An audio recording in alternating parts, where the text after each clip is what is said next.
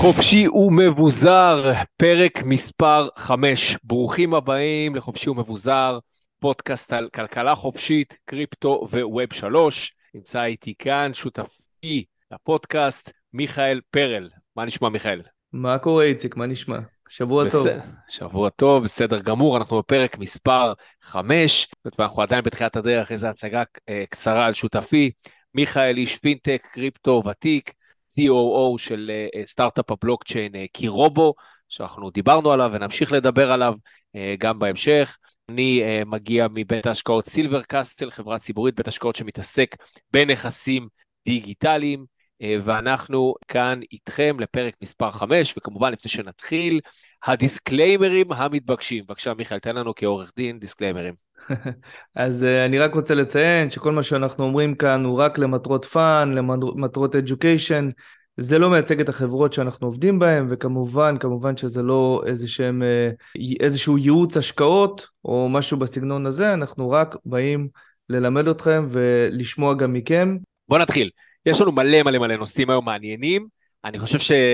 לפני שנתחיל, בוא, בוא, בוא כמה דברים של השבוע, תשים לב, אני רוצה להגיד לך כמה דברים על מחיר הביטקוין קודם כל. שים לב, הביטקוין הוא חסין, זה מה שאני מרגיש ביחס למה שהולך בשווקים. אתה רואה שהוא שומר על היציבות שלו של הש... בסביבות ה-17 אלף דולר, אה, על אף הדברים שקורים גם בתעשיית הקריפטו, ממשיכים להפיל להם מטבעות אה, ו- ו- ו- וממש נישות שלמות, ולעומת זאת גם מה שקורה בשווקים המסורתיים. אה, הביטקוין ממשיך לשמור אה, על היציבות שלו באזור ה-17 אלף דולר. אני, אני תוהה אם אה, בהמשך שנסתכל אחורה, יבנו את הנרטיב מחדש של ביטקוין, כי כל פעם בונים את הנרטיב שלו, אז יגידו, הנה, תשימו לב, גם ב-2022, גם במפולת, ביטקוין שימש כאיזשהו store of value, נכון, הוא היה עם קורלציה לשוק ההון, אבל הקורלציה בהדרגה התחילה להתפורר קצת, ראינו את זה כבר בספטמבר, כן? בספטמבר שהשוק ירד, השווקים, אה, שווקי המניות ירדו בעשרה אחוזים, וביטקוין ירד רק בשלושה אחוז. אמרנו, הופה, קורה פה משהו מעניין.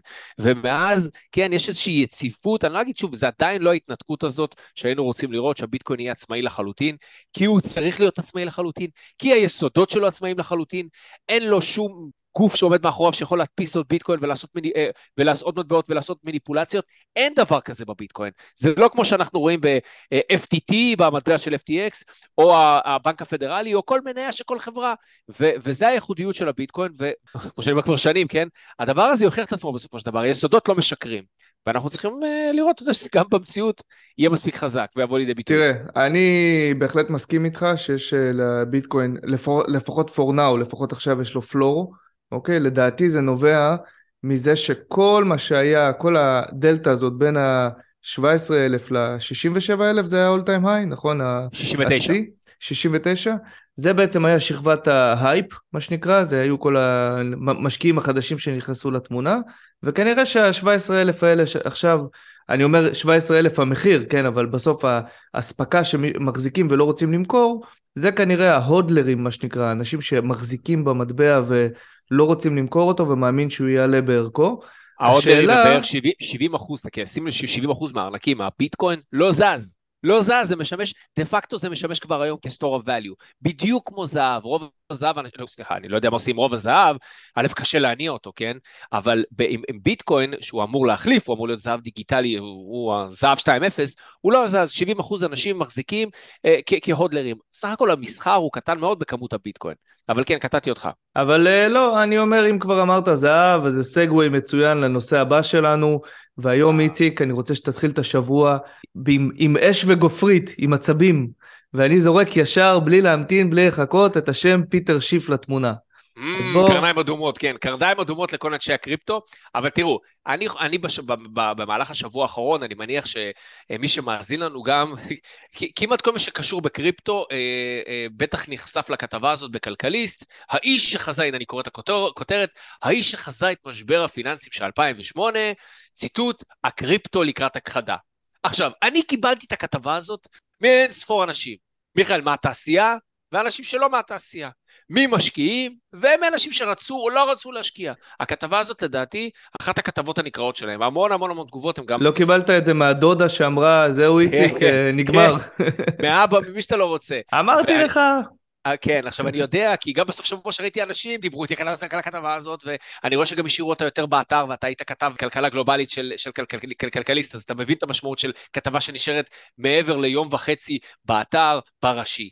אז בואו בוא טיפה לדבר. זה באמת, זה מה שנקרא, מי שניזון מהתקשורת, אתה מבין כמה מתאים אותו, כמה, כמה התקשורת עושה עליו מניפולציות, ואתה יודע, ליבי, עד שאתה לא מתחיל להתעסק בהשקעות, שוק הון, אתה לא מבין כמה מניפולציות עושים על המיינסטרים. עכשיו, אני רגע רוצה לפרק את הכתבה הזאת. מי שמרואיין שם, הוא לא מרואיין, מצוטט שם, זה פיטר שיף. פיטר שיף בתעשיית הקריפטו מכירים אותו טוב מאוד, בכלל, גם בשוק הכלכלי בארצות הברית, הוא כלכלן, הוא אה, אה, מנכ"ל ואסטרטג ראשי של יורו פסיפיק קפיטל, האיש חזה את נפילת השווקים לפני 14 שנה. העניין זה הפוזיציה. זה הפוזיציה. קודם כל, ההשקעה הכי גדולה אצלו בתוך החברות שלו, זה בחברת mining של זהב.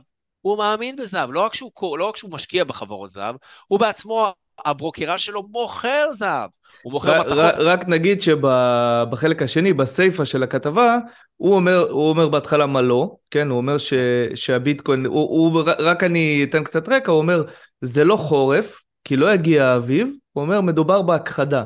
והוא אומר שהמשקיעים היום מוכנים למכור, משקיעים מוסדיים מוכנים למכור ביטקוין ב-9,500 דולר, והוא מדבר על זה שהביטקוין אה, ירד, סליחה, לא הוא, אה, מביאים בכתבה גם אה, את בנק סטנדרט צ'ארטרד, שמדבר על זה שהביטקוין יכול לרדת עוד 70 אחוז, ובעצם בסוף הוא מסיים עם הנכסים שהוא כן מאמין בהם.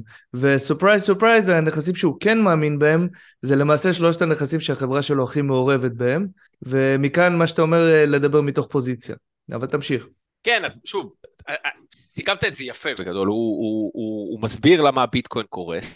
ויקרוס, אבל מה שמשעשע פה זה שהוא כבר עושה את זה קרוב לחמש שנים, מ-2017, מהרגע שהתחיל השיח, הנרטיב, שביטקוין הוא זהב 2.0, זה הזהב הדיגיטלי החדש, ויש לו את כל התכונות שיש לזהב, ואפילו יותר טובות, כי גם קל להניע אותו להבדיל מזהב, והסכום שהכמות שלו באמת מוגבלת, להבדיל מזהב, שאנחנו לא יודעים כמה זהב יש בעולם, ואנחנו לא יודעים כמה מסחר, אנחנו לא יודעים. על הביטקוין אנחנו יודעים הכל. והדבר הזה, הביטקוין, מהווה איום על העסק שלו כבר חמש שנים, אה, ובמיוחד הנרטיב שמפומפם ברשתות החברתיות על ידי חבר'ה. ומי שעוקב אחרי פיטר שיף, שוב, שהוא בן אדם מעניין, כשהוא מנתח את הכלכלה האמריקאית, הוא עושה את זה בפרספקטיבה מאוד מאוד מעניינת, ו down to earth עם מספרים.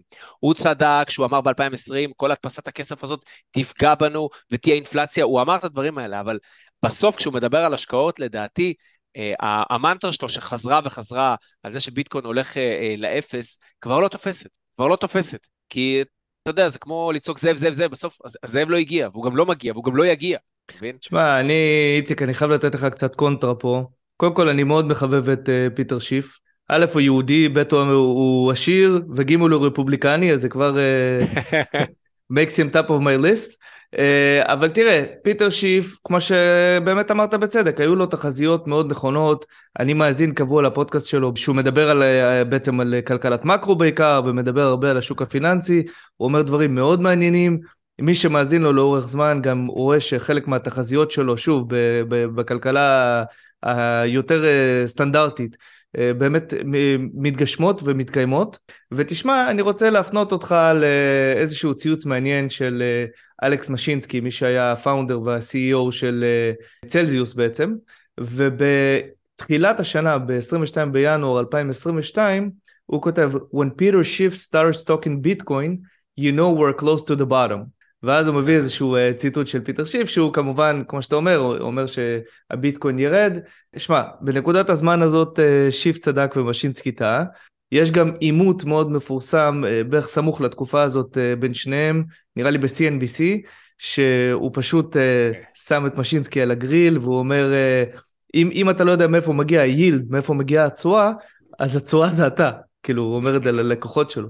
אז אני חושב שאנחנו צריכים uh, למצוא איפשהו את נקודת האמצע, כי שיף באמת מדבר מפוזיציה, ובאמת uh, הוא מאוד uh, בוליש על uh, זהב, ואני לא חושב שהקריפטו הוא לקראת הכחדה, אבל, וזאת דעתי האישית, ייתכן שעוד ירידות יגיעו, אולי הוא אפילו צודק שהביטקוין ירד בעוד 70 אחוז, או 50 אחוז, או whatever. אז אני חושב שאנחנו צריכים לקחת את הדבר הזה, לכבד אותו. הוא היה מת שהקריפטו יימחק, זה לא יקרה. והאביב בוא יבוא, אבל בכל זאת, הבן אדם גם מבין משהו במספרים. אין ספק. אני חושב שנקודת האמצע זה ההפרדה בין הניתוח שלו על המקרו-כלכלה וההתנהלות של הבנק הפדרלי למול המלצות ההשקעה שלו, ששם יש הטעיה ברורה שלא מדברים עליה מספיק, וזה, ובזה התקשורת הישראלית חוטאה בעיניי, בטח כשהיא מסקרת את שוק הקריפטו, שהיא מסקרת אותו בצורה מאוד חובבנית, גם מטעה את הציבור ובאמת הרבה הרבה הרבה בורות, ולצערנו באמת בנושא של קריפטו, אני אומר לך, אנחנו עוקבים אחרי זה כבר, תשמע, אני משקיע מ-2017, עובד בתעשייה פחות או יותר מאותה תקופה, באמת זה פשוט מסוכן, מסוכן לעקוב אחרי הקריפטו דרך העיניים של ה mainstream media הישראלית. אני גם מכיר את הכתבים, ואתה מבין שהם לא מגיעים מהרקע, ואתה עוקב אחריהם, ואתה רואה כמה טעויות. אני לא מדבר איתך לפני שנה, שאירוע שהיה קורה בארצות הברית, היה לוקח לו כאילו אנחנו ב nineties, 24 שעות עד שיכתבו עליו בישראל. למה? 24 שעות. למה? כי אנשים לא הבינו. לא הבינו את התחום, לא ידעו להסביר מה זה בלוקצ'יין. אני מדבר איתך על 2021. אז הפרספקטיבה, שוב, אני, אני, למאזינים, שוב, זה לא המלצה, לא כלום, אבל אם רוצים באמת לצרוך מידע על, על קריפטו ועל ביטקוין, לצערי, לצערי, זה לא, לא מומלץ לעשות את זה רק דרך המיינסטרים תקשורת נכון, הכלכלי נכון. הישראלי. הסיקור בארץ הוא הרבה פעמים פשוט repost מניו יורק טיימס, ו... mainstream media בארצות הברית שגם מהם לא יודעים כל כך כן. לסקר את זה. נכון, נכון. אז נכון. לקחת את זה עם אה, גרגר של מלח. אבל טוב, בוא, אם אנחנו כבר רוצים קצת לאזן את פיטר שיף, כי זה, זה אנחנו, אנחנו, הכל, הכל אצלנו זה איזון. בוא נדבר דווקא על אה, איזושהי נקודת אור, איזה silver lining כזה, לתעשיית הקריפטו והבלוקצ'יין. דווח השבוע שגולדמן סאקס... אה, אחד uh, מבנקי ההשקעות הגדולים, אחד מהגופים הפיננסיים המובילים בעולם. אמת, אמת. אה, הם אה, אמרו שהם נערכים, בעצם מנכ"ל החברה הכריז שהם נערכים לרכוש חברות קריפטו. הייתה שם, היה שם איזשהו גם קישור לחברות שהיו בבעלות או במושקעות של FTX. אני לא יודע אם, אם מדובר רק בחברות האלה או גם חברות אחרות, אבל הוא דיבר על כך שהם נמצאים בשלבי DD, due diligence בעצם, בדיקת נאותות לרכישה של חברות קריפטו. וכמובן שזה vote of confidence מאוד מאוד רציני. שוב, החברות האלה כמובן כנראה שמאוד זולות כרגע, בגלל כל המפלה ובגלל כל מה שקרה עם FTX, ובטוח הבעלים שלהם מאוד ישמחו למכור אותם גם במחיר נמוך, וכנראה שגולדמן סאקס רואים בזה הזדמנות. אז אה, זה vote of confidence מאוד מאוד מעניין, וזה מראה שכנראה האביב באמת יבוא. אני מסכים איתך, אנחנו ראינו סימנים כאלה גם בחורף קריפטו הקודם. בחורף קריפטו הקודם, אני זוכר ב-2018 ו-2019, ראינו שחקנים, הביטקוין כן דשדש, התעשייה מתה, ה-ICO, הסכמים, אה, באמת הרגו את התעשייה, ככה לפחות הייתה הרגשה, הביטקוין היה בשפל באזור 3,700 דולר, ופתאום התחילו לצוץ דיווחים שפייפאל מפתחת, אני לא אשכח את היום הזה, ראיתי את זה, כל כך התרגשנו, פייפאל מפתחת איזושהי תשתית לאפשר תשלומים בפלטפורמה שלה. שאמרו, אה, זה לא מעניין. למה זה לא מעניין? כי מחיר הביטקוין הוא בשפל. ופה זה בדיוק הטעות. על זה אנחנו צריכים להסתכל, על המהלכים שיכניסו mass adoption. ברגע שגולדמן סאקס קונה אה, גולדמן בפני עצמה, כן אין צורך להרחיב, קונה את החברות האלה, זה vote of confidence, היא מכניסה אותם אחר כך ל ecosystem שלה, תדע להביא עוד לקוחות ועוד כסף, ב bull market הבא, ב bull run הבא, אנחנו נראה אימוץ הרבה יותר גדול, ה adoption יגדל, כי התשתית, התשתית ומי שנמצא מאחורי הקלעים זה שחקנים רציניים, עם רגולציה, עם סדר, ולא ילדים כמו ב-FTX שיושבים אה, בפנטהאוס בבהאמאס ועושים סקס אחד עם השני. וזה, וזה כל ההבדל, ומי שמבין את זה וקורא נכון ומנתח עכשיו את מה שהתהליכים שקורים עכשיו, אה, יוכל להבין את מה שיקרה פה אחרי ההלווינג ב-2024. ובהקשר הזה, אז אה, היו גם חדשות אה, בשבוע שבועיים האחרונים מישראל. כשבעצם GK8, שנזכיר, חברה ישראלית שעוסקת בעצם ב-custodianship, משמורנות של כסף, יותר נכון הם מתעסקים בצד האבטחתי של נושא המשמורנות. אה, חברה מאוד מאוד מרשימה, גם אה, גילוי נאות מכיר אותם אישית. הם בעצם נרכשו מידיה של, אה, של מה שנשאר מצלזיוס. הם נרכשו על ידי צלזיוס ב-2021 בתמורה ל-115 מיליון דולר, ועכשיו בעצם גלקסי דיג'יטל, שזה, אני אפילו לא יודע איך לתאר אותם, זה מפלצת, זו חברה ענקית yeah. כן. מקנדה, אם, אם אני זוכר נכון, שיש להם גם כן, זרוע כן. השקעות, טכנולוגיה וכולי. אה, קנו אותם, המחיר, איציק, אם אני לא טועה, לא פורסם, נכון? לא, לא פורסם עד עכשיו. אבל זה בעצם מראה ש... מחיר הרכישה הראשוני כן פורסם, לצלזיוס. כן, כן, זה נכון. כמעט 120 אה, דולר, כמעט 120 מיליון דולר ברכישה הראשונה. כן, תסיים. עדיין יש הרבה מאוד ערך גם לטכנולוגיה, גם לכוח אדם איכותי וב-GK8 בלי עין הרע יש הרבה אנשים מאוד איכותיים וכן, ואתם רואים שאנשים פה שמסתכלים לטווחים ארוכים וכסף חכם עדיין משקיע בקריפטו, גם בטכנולוגיה, גם במטבעות אפילו, וכמובן באנשים מוכשרים. כן, אז אה, גם, אה, גם מכיר את החבר'ה, אני זוכר, ראיתי אותם בטיוואן בכנס ב-2019, הסתובבו עם הטכנולוגיה שלהם והסבירו להרבה חברות קריפטו, ואני זוכר שאנשים הסתובבו, בהתחלה לא הבינו, כן? יהיה בכלל תעשייה, לא יהיה תעשייה, אז אה, ברור שיש לזה ערך, אני רק אסביר משמורנות, כן, זה נשמע כזה לואו-טק, מיכאל. קסטודיאן, אז הם למעשה מתעסקים באבטחה של ארנקים קרים. זאת אומרת, אתה רוצה לאחסן את הביטקוין שלך אצלך, מנותק מהאינטרנט, מנותק מכל גוף אחר, אז הם יודעים להבטיח את זה, אבל הם עושים את זה כמובן לא עבור ריטל, אלא מוסדי, חברות, אה, עבור חברות גופים גדולים, יכול להיות בנקים וכו' וכו', אז הטכנולוגיה שלהם היא טובה, פורצת דרך, שווה, באמת יש שם ערך רציני. אנחנו ו... גם נביא את ליאור כנראה להתראיין, אנחנו... יאללה, יהיה מגניב, נכון. באחד הפרקים הקרובים. טוב, איציק, נעבור ל... אם התחלתי לעצבן אותך, אז, אז, אז אני אמשיך. בוא, בוא נדבר קצת על הטוויטר פיילס, בעצם הסיפור המתגלגל הזה שממשיך לעשות, שצריך לעשות הרבה יותר גלים, אבל עושה קצת גלים, כן, בעולם. אז בעצם מה, מה היה לנו השבוע? בעצם רק נזכיר, שבוע שעבר דיברנו על המדיניות של טוויטר, אה, של אה, חסימת דעות וחסימת אנשים שהם לא חפצים בעיקרם, ובעצם השבוע יוצאים עוד פרסומים, בשבוע שעבר זה יותר התמקד בהאנטר ביידן, בסיפור של האנטר ביידן הבן של. בדיוק, הבן של. רגע, אבל ו... מי שלא האזין, למרות שנראה לי מעטים שלא האזינו, בטח אין, כולם האזינו. אין דבר כזה, אוקיי? context קצר, Twitter Files, אילון מאסק בכבודו ובעצמו הולך וחושף את המיילים אה, של ההתנהלות השערורייתית, אפשר לומר, של הנהלת טוויטר, שצנזרה תכנים ופגעה וסגרה accounts אה, כמו של דונלד טראמפ וכו' וכו', והוא מספר מאחורי הקלעים מה, מה קרה באמת, ואיך הם פעלו בשיטתיות, בתוך אה, הטיה חד צדדית, צנזרו חשבונות, מיכאל תרחיב, אז אה, סליחה, שבוע שעבר היה הפרק הראשון, אה, מה שהם חשפו עם האנטר ביידן, ועכשיו, בסוף שבוע הזה, פרסמו את ה Twitter Files, החלק השני. מיכאל, תרחיב מה היה השבוע. השבוע בעצם נחשפה בעצם המדיניות של טוויטר בנוגע למה שנקרא shadow banning, חסימה באפלה מה שנקרא של אנשים, וזה ספקטרום רחב שבין פשוט זה שגורמים לטוויטים שלך לא להיראות, אתה כותב ופתאום אתה רואה שהיה לך engagement של כמה אלפי לייקים וכמה shares, פתאום אתה רואה שאתה מדבר לעצמך, כותב למגירה מה שנקרא, ועד לחסימה ממשית של אנשים על ימין ועל שמאל, בעיקר על ימין, על דברים שהם אמרו, ומה שמאוד מעניין זה שבעצם נחשפו תכתובות הסלק, מה זה שהם לא כתבו בג'ירה, כי אז היה מאוד קשה לקרוא את זה, אה, נחשפו תכתובות הסלק של הצוות שבעצם היה אחראי על החסימות האלה, כמובן שכולם חבר'ה בערך מאותה שכונה, כמובן אה, עם אותן דעות פוליטיות ו- ומסכימים על 99% מהדברים, והחבר'ה האלה יושבים ומדברים על אנשים כמו, אתה יודע, לא נעים לי להגיד, כמו שבחורים טינג'רים מדברים על בנות, אתה יודע. אה, נותנים להם ציונים ואתה יודע, עוברים אחד אחד ואומרים לזה אני אעשה ככה, לזה ככה, ותמיד המגמה היא למה לחסום. כלומר, אה, הוא אמר משהו כזה, בוא עכשיו אנחנו משטרת המחשבות, אנחנו נגיד לו האם זה בסדר, האם זה לא בסדר.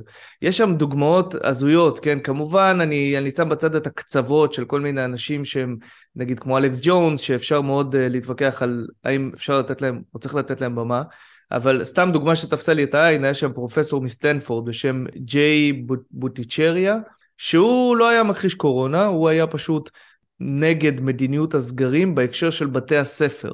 כלומר, הוא בתוך הספקטרום הזה של מה לעשות עם הקורונה, הוא חשב שצריך להזיז את המחט טיפ-טיפה יותר לזה שילדים צריכים ללכת לבתי הספר. הבן אדם הזה נחסם, בן אדם מאוד רציני, אני אפילו לא יודע מה דעותיו הפוליטיות, אבל הוא פשוט uh, נחסם והוא מאוד נפגע מזה, ויש עוד אנשים רבים, וכשקוראים את ההתכתבות ואת קלות הדעת הזאת, שבעצם איך הם בהינף יד, הם חוסמים לאנשים את השיח, זה, איציק, זה מפחיד. מאוד. כן, אתה יודע, אנשים לפעמים מסתכלים, בטח בישראל, מסתכלים ולא תמיד מבינים את הפרספקטיבה, שכל ה, את ה, כל הרעש שהדבר הזה כן יוצר, למה זה כל כך uh, חריף. עכשיו, בוא, אנחנו פשוט לא, אנחנו לא באמת חיים בשוק חופשי, כן, מיכאל? אין פה באמת דמוקרטיה אמיתית בישראל. בארצות הברית המשמעות של חופש ביטוי, אתה יודע, זה, זה בחוקה כל כך גבוה, המשמעות של לתת לאדם להתבטא, ואנחנו אחרי uh, שנים שהתקשורת, uh, עד שהגיע האינטרנט, התקשורת uh, די שלטה במסרים, בשביל לדבר בחוץ, בשביל להוציא את הקול שלך החוצה, אם לא היה לך חשיפה לכלי תקשורת גדול, באמת לא יכולת לצאת החוצה. וטוויטר והרשתות החברתיות שינו את המשוואה. ובשנים הראשונות זה באמת היה נראה ככה. זאת אומרת, באמת היה פה מהפכה מאוד מאוד גדולה, שכל אחד יכול להוציא את המסר שלו החוצה. אם יש מספיק עניין, הוא יכול להמשיך לפמפם את המסרים לבד בלי תלות באף אחד. ובגלל זה באמת כל הרעש, כל הרעש, אתה מגלה שמאחורי הקלעים, אה, ב-2020, במחלקה שהתעסקה בצנזור התכנים האלה, לצורך העניין, הועסקו עובדי מטה הילרי קלינטון של בחירות 2016, הועסקו בדלת המסתובבת, או תקרא לזה איך שאתה רוצה, בטוויטר. והם אלה שהיו אמונים על צנזור תכנים פוליטיים ברשת. ויותר מזה, הועסקו גם אנשי FBI, לשעברים של FBI באותה דלת מסתובבת. אחד מהם הוא היה מאוד בכיר במנגנון החסימה וה-shadow banning, אה, שבעצם הוא היה גם מעורב בכל הסיפור של אה, Russian collusion, אם אתם זוכרים, של אה, כן או לא טראמפ היה מעורב עם הרוסים. הוא בעצם, sure enough, אחרי זה איך שהוא עוזב את ה-FBI, עובר לעבוד בטוויטר, וחוסם, חוסם, חוסם. התחלתי להסביר למה למה טוויטר ורשתות חברתיות כל כך, כל כך חשובות היום. היום, מי שלא משתמש בטוויטר, ובאמת, אני, אני לא אומר את זה בשביל אה, לעודד אנשים לכתוב בטוויטר, אבל הטוויטר היום זה כלי התקשורת באמת הכי טוב לגעת באנשים ולשמוע מה, מה הדעות שלהם. כל ארגון, כל חברה, כל uh, גוף ממשלתי אפילו, מתקשר ישירות את ההודעות שלו בלי מסננים. אין צורך במסננים, כאילו, כשאתה מסתכל על זה, המיינסטרים מידיה הופכת למסננת. יש בארץ אה, עיתונים, אני לא, לא, לא אציין את שמם, אה, כי אני מכיר את העורך, אבל יש ערוץ תקשורת שהוא די מוכר לציבור, שמה שהוא עושה, הוא, הכתבות שלו, הם, הוא מסקר את מה שעמית סגל כתב בטוויטר. כאילו, המטרה שלו זה לסקר עיתונאים אחרים. כאילו, עזוב, אני, אני קורא את עמית סגל בטוויטר ישירות, כן? לא דרך שום מתווך שיסביר לי מה עמית סגל אחר אמר, או עמית סגל או כל פוליטיקאי אחר, אתה יכול לשמוע אותו ישיר, אבל דווקא פה בדיוק הבעיה, ברגע שאנחנו מגלים שאין על מי לסמוך, בהתחלה חשבנו, אוקיי, על גופי התקשורת אנחנו לא יכולים לסמוך, כי עימותים, הון, שלטון, whatever, פוליטיקה, משפיע עליהם. הלכנו לטוויטר, אמרנו, אוקיי, יש פה רשת חברתית נקייה, כל אחד מדבר ישיר, אבל פתאום אנחנו מגלים שהפלטפורמה עצמה מזנזרת. אז, אני אז, רק, אז אני מה רק, עושים? אני רק אוסיף משהו על זה, איציק. תראה, בתקשורת הרגילה, יש מה שנקרא סקרסיטי, יש נדירות. בסופו של דבר, אם אתה עכשיו ערוץ רדיו או ערוץ טלוויזיה, יש לך איקס שעות ביום לשדר, ואתה לא יכול עכשיו לדחוף מיליון אנשים למסך. זאת אומרת, בסופו של דבר יש בוודאות, אתה חייב בסוף להחליט איזה סיפורים נכנסים ואיזה לא. אתה חייב להחליט על מה מדברים ועל מה לא. אתה חייב להחליט כמה דעות משמיעים לכל, לכל נושא. ולכן עורך, הוא by, by definition הוא, הוא שופט פה. זאת הסיבה אגב שאני אין לי בעיה עם כלי תקשורת שצבועים פוליטית, אני רק רוצה שיהיו רבים כאלה מכל הצדדים. אבל באינטרנט אין נדירות. אתה יכול לכתוב כמה שאתה רוצה, אין הגבלה על טוויטים, אין מס על טוויטים. אז למה בעצם לצנזר? צריך לצנזר אולי במקרים מאוד חריגים של חשש לחיי אדם ודברים מהסוג הזה. אבל אנחנו רואים שגם זה לא נעשה, כי בעצם אה, למנהיגים של איראן יש טוויטר באין מפריע, אבל מישהו שכתב משהו אה, שהשתמע ממנו אולי איזושהי אה, אמירה גזענית או הומופובית או טרנסופובית, הוא ישר shadow band מה שנקרא בארצות הברית. אנשים שהם, יש להם דעה טיפה שונה על נושא הקורונה, מועפים מהרשת, בוא, בוא נקשר את זה, בוא, בוא ניקח שלב אחד קדימה. הרי זה, זה, כל זה דבר, אתם בטח חושבים מה אנחנו, למה אנחנו מדברים על זה. כל זה קשור לביטקוין, וקשור לקריפטו, וקשור לביזור, למה שאנחנו מדברים עליו כבר. הרי בסופו של דבר, אנחנו מבינים שפעם לא יכולנו לסמוך על העיתונים, כולם מבינים את זה היום. אי אפשר לסמוך על ערוצי תקשורת מרכזיים, זה ברור, כי הם ריכוזיים. עברנו לרשתות החברתיות שמוכיחות לנו עכשיו, הנה, הפיילס האלה, המסמכים האלה, מתוך טוויטר עצמה של העובדים עצמם, אנחנו לא יכולים לסמוך על רשתות ריכוזיות. שוב, הפתרון הוא כמו בביטקוין, שהוא מטבע מבוזר גם ברשתות חברתיות מבוזרות. ויש כבר פתרונות. מיכאל, ספר לנו מה קיים.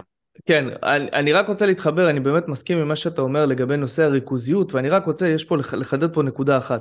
כשאומרים ריכוזיות, תמיד אנשים חושבים שיש איזה מישהו רשע שיושב ורוצה, אתה יודע, לחסום אנשים, ורוצה לפגוע, ורוצה לצנזר, ורוצה להטות. אבל יש גם נקודה אחרת. כשאתה ריכוזי, אפשר לבוא אליך עם צו של בית משפט, אפשר לבוא אליך גם, אחד מגופי הביון של המדינה יכולים לפנות אליך ולהגיד לך את זה תכתוב, את זה אל תכתוב, פה יש סכנה לביטחון המדינה ולך תתווכח איתם. הרי אני חושב שדיברנו על זה כבר, מרק צוקרברג, הוא דיבר בפודקאסט של ג'ו רוגן, והוא סיפר שבסיפור של האנטר ביידן, באו אליו אנשים מאוד בכירים ב-FBI, ואמרו לו, תקשיב, אנחנו יודעים בוודאות שזה לא נכון. יש פה הטייה.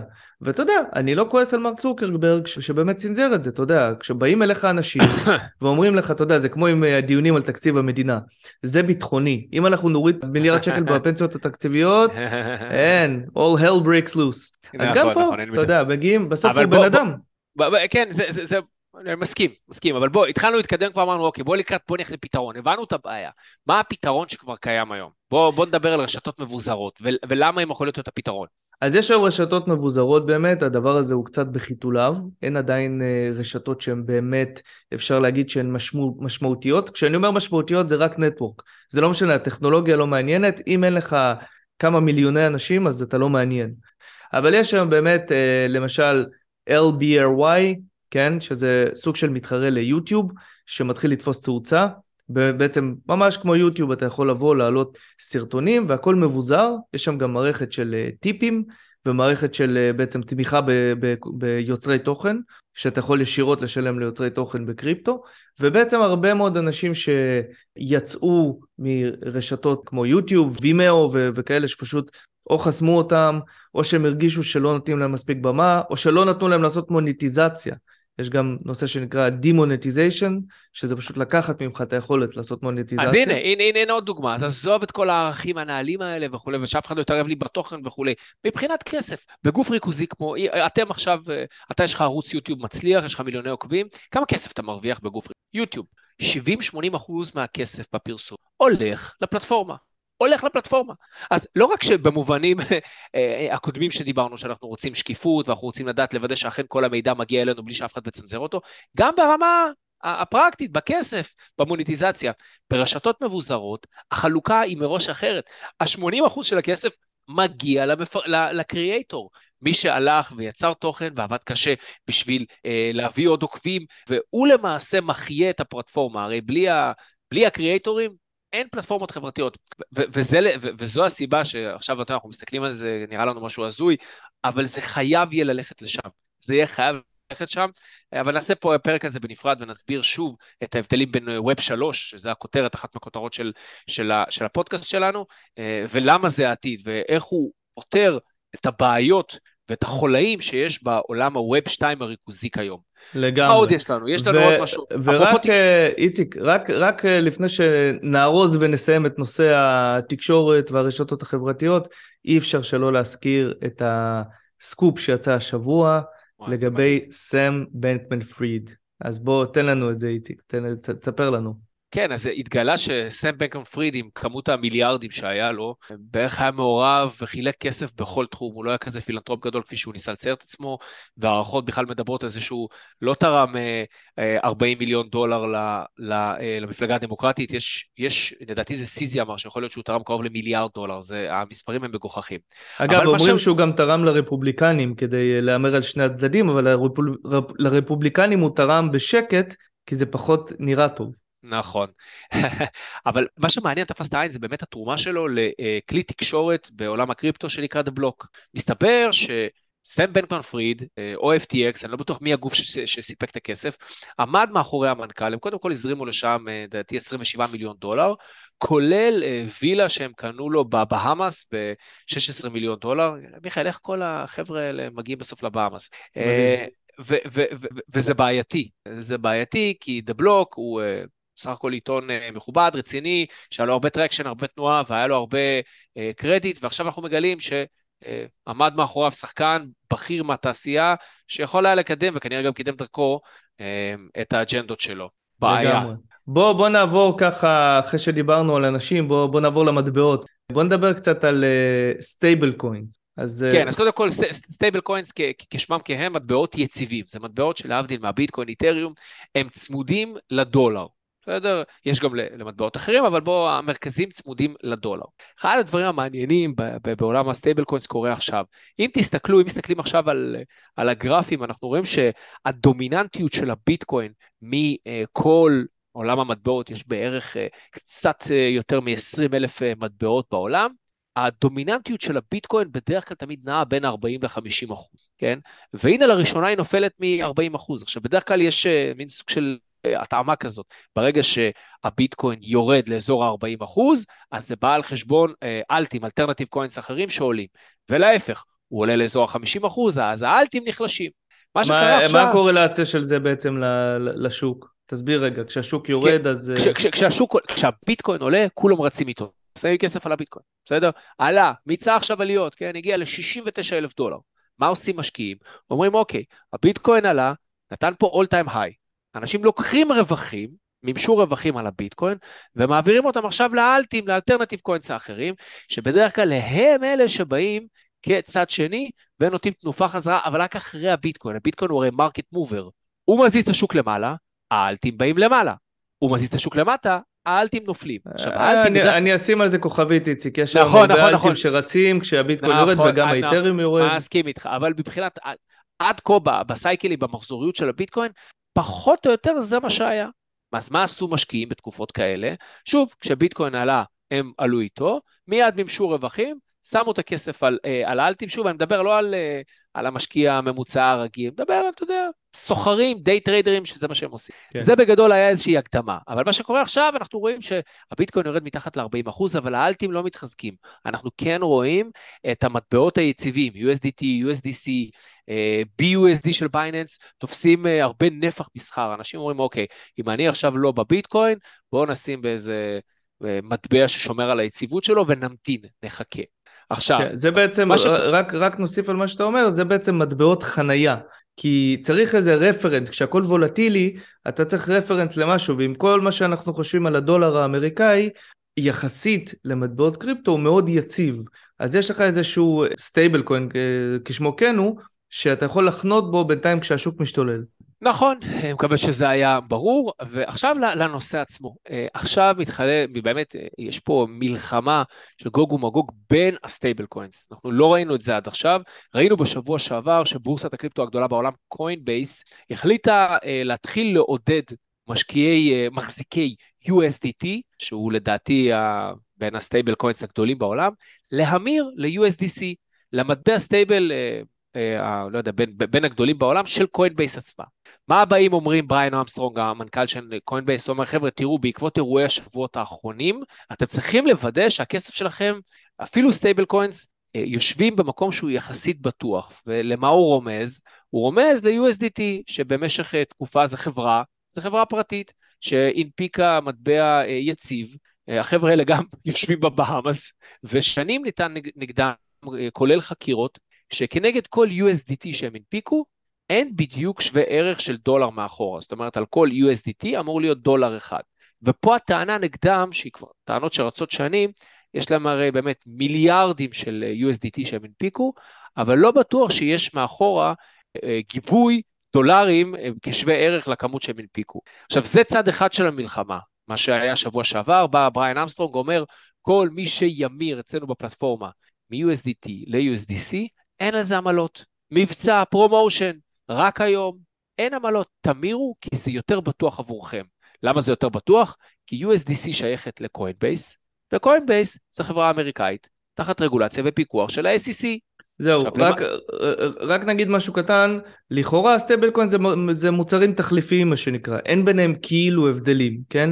ההבדלים במחירים זניחים, זה גם לפעמים זה קצת עולה, זה קצת יורד, כי הם לא אחד לאחד לדולר, הם 99.8% לדולר, כן? השאלה היום בשוק הוולטילי שלנו, זה מי, מה המטבע הראשון ש-will be depegged, מה שנקרא, peg זה ההצמדה, ו... תמיד יש חשש שמטבע יאבד את ההצמדה שלו, כמו שקרה ב-UST, ב stable coin של לונה, ובעצם התחיל את כל הבלגן, או נתן push רציני לבלגן. ויש חשש אמיתי שאחד מה stable coins יאבד את ההצמדה שלו, ואז יש מה שנקרא death spiral, ספירלת מוות, שהוא יורד יורד יורד, ואז מהר מאוד מגיע קרוב מאוד לאפס. אז עכשיו זו המלחמה, וזה זה מי, מי ממצמץ ראשון מה שנקרא. נכון, לפני שזה יקרה, אז באמת הבעלים של ה stable coins מנסים להקדים את זה ולהיות ה... זה שבאים ומתריעים בשער, חבר'ה, תשימו לב איפה אתם מחזיקים את הכסף שלכם, איפה אתם חונים. אז ראינו את המאבק של USDT, USDC, סליחה, ב-USD, בתתר, החברה מאחורי USDT, וראינו גם את האירוע של שבוע שעבר, זה שבוע שעבר, או לפני כמה שבועות, ב Binance. Binance גם לה יש מטבע נקרא BUSD, Binance USD, הוא מטבע stable coin, ובאמת לאחרונה, עם התראה מוקדמת מראש, פשוט ביום בהיר אחד, קם, כל מי שקם בבוקר והחזיק USDC בפלטפורמה ב Binance, המערכת פשוט עשתה לו הופ, המרה אוטומטית ל-BUSD, ואין יותר stable coin אחרים, יש את שלהם. אז יש פה מאבק מאוד מאוד גדול, אה, ובאמת שווה היה לדבר עליו, כי אני לא יודע כמה מדברים על זה, אבל זה, זה חתיכת אירוע, מיכאל, מה שקורה כאן. כן, אגב זה גם מתכתב איציק עם מה שדיברנו עליו בפרק הקודם לגבי הדומיננטיות של Binance. זה עוד מהלך של Binance להשליט את הדומיננטיות של השוק הקריפטו, ובעצם כל אחד תופס פה צד, ואתה יודע, זה מאוד מזכיר גם את מלחמת המטבעות של ה fiat money, כן? שבעצם אה, מדינות מנסות לפחת את, את המטבע או לייקר אותו, כדי בעצם להילחם מלחמת סחר מול אה, מדינות אחרות, כל מה שטראמפ טען נגד סין, אז זה spillover של העולם האמיתי לעולם הקריפטו. אבל בדיוק. הנושא הזה מאוד מאוד חשוב, אנחנו צריך לראות איך זה יתפתח, ובאמת, אם אחד המטבעות will be depegged, אחד הגדולים, זה יהיה גוג ומגוג. זה יהיה באמת... אה, לתעשיית הקריפטו כן, לביטקוין פחות, אבל זה כבר הוכח בעבר. אבל אוקיי, תמשיך. אתם תמיד שמחים, גם כשיש טרגדיות. לא, זה פשוט, אתה יודע, זה מוכיח, זה עוד, אה, איך נקרא לזה אפילו, זה עוד הוכחה, זה עוד הוכחה למה שאומרים, שברגע האמת ברגעי כאוס, ברגעי גוג ומגוג, הביטקוין שם, הוא כל מה שמבטיח, הוא מקיים, ותמיד רואים את זה ברגעים, ברגעים קיצוניים. לגמרי. איציק, אנחנו נסיים כאן, היה לנו פרק גדוש ומלא מלא מלא בסיפורים מעניינים.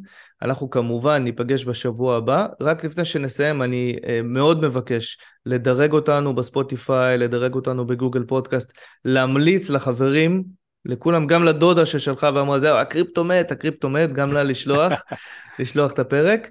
ואנחנו גם uh, תכף ניכנס לסדרה של רעיונות, נכון איציק? נתחיל קצת ל- להביא אנשים מעניינים מהתעשייה, בארץ, בחו"ל, וככה נביא עוד תוכן מעניין. כן, טוב, מיכאל, תודה רבה, היה באמת אחלה פרק, תודה רבה לכל מי שהאזין, ונתראה בשבוע הבא, בפרק הבא. תודה רבה.